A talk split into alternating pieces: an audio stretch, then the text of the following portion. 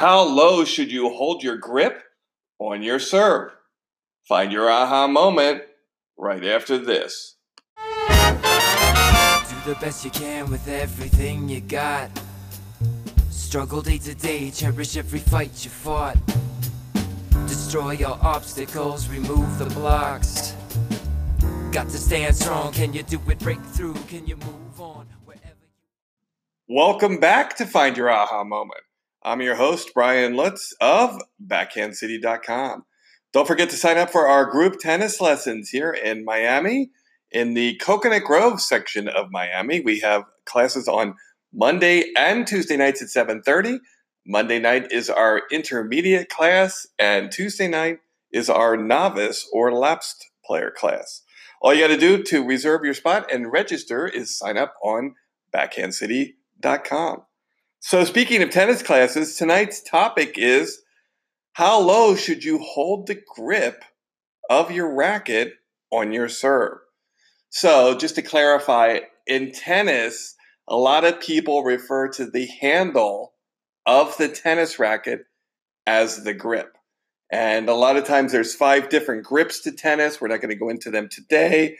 But when people refer to the grip, if they're talking about an over grip or the grip on your racket or gripping the racket, they're talking about the bottom handle. Uh, so tonight, what we're going to do is talk about where you can hold the racket when you're learning to serve. Now, I know this sounds very novice and elementary, but I use this technique with all level players. In fact, I had an intermediate level player who's been playing his whole life. Came to me over the summer. In fact, he spotted me on an adjacent court and he was just serving by himself and he was practicing his serve and he was getting really frustrated and he asked if I would help him with the serve. So, long story short, he hired me. And I remember the first class, I didn't even want to look at his serve. I was like, let's start from fresh. And so, what I did is I used this top, middle, bottom progression to develop his serve. Um, and I'd seen enough serves in my day that I got a gist of what's going on. There's nothing really new out there that I haven't seen. So I'm going to walk you through what I did with him, and you could try it with yourself no matter what level player you are. Now, most people struggle with the serve, it's the hardest shot. There's a lot of moving parts, there's a lot of hinges going on, especially with the serving arm. And then, of course, a lot of people struggle with the ball toss. So, what I like to do in the beginning is I like the people to take the racket in their playing hand, their dominant hand, and grab near the top of the grip. And a lot of times we'll do exercises from there just to get used to the technical side of what's really happening with your racket and ball contact. And I find it's easier to do that when you're gripping it higher just because you have more control and more control is going to equal a faster learning curve and more success.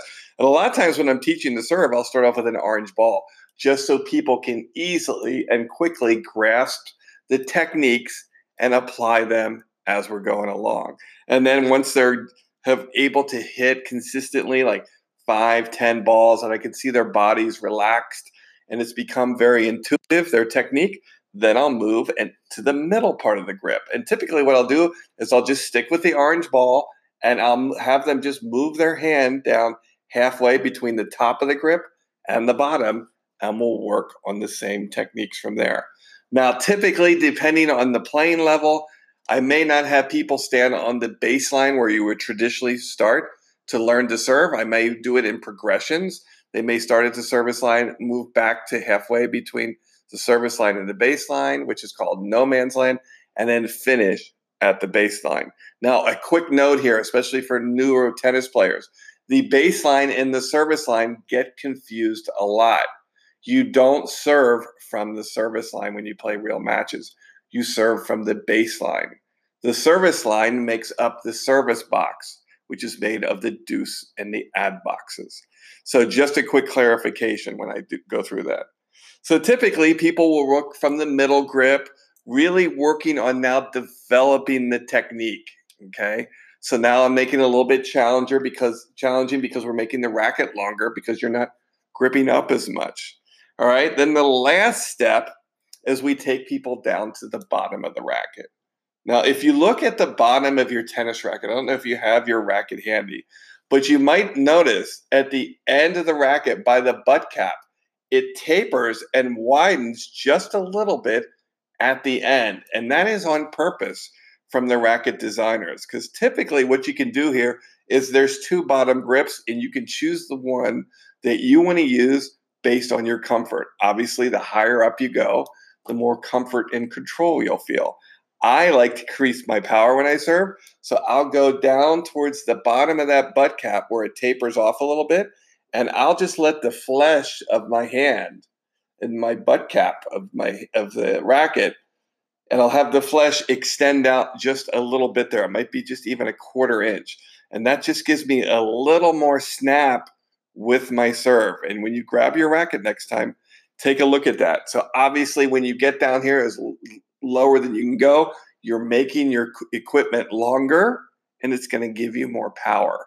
So kind of uh, modify that based on your own skill set and your comfort level but just notice that little quarter inch at the bottom can make a big difference, especially when you get more advanced and you're starting to hinge your wrist and you're going to start to pronate and create topspin and slice with your serve. So next time you're going out and you're practicing your serve or you hire hire a coach or you hire me to work on your serve, start to remember this methodology. You're going to start from the top of the grip from to develop more control then, once you're very good at just hitting the ball inconsistently, you're going to move down to the middle of the grip so you can start to refine the technique that you're learning. And then, once I think a good benchmark for this is if you can hit 90% conversion with no pressure, just practicing with the ball of choice that you have, then you're ready to go to the next progression. So you can use that with each stage of development. And of course, once we get to the bottom of the grip, now we're very confident that your technique has been fundamentally soundly installed into your game and we can add power. Now, I want to cautious, caution you guys when I say add power, I'm not talking about necessarily swinging harder. What I'm saying is you're going to get natural organic power just because your levers are different and you have a longer racket to work with because now you're swinging, you're holding your racket from the bottom of the grip. So that power will happen naturally. You don't have to think that you've got to amp it up and swing harder. Because what happens when students do that is they lose their technique and they have to go back to the second fundamental. Well, thanks for listening to this episode of Find Your Aha Moment. Don't forget to go on to iTunes and rate, review, and subscribe to this podcast so you get notified each morning of our fresh episodes. This is Brian Lutz of BackhandCity.com. I'll talk to you tomorrow. That's when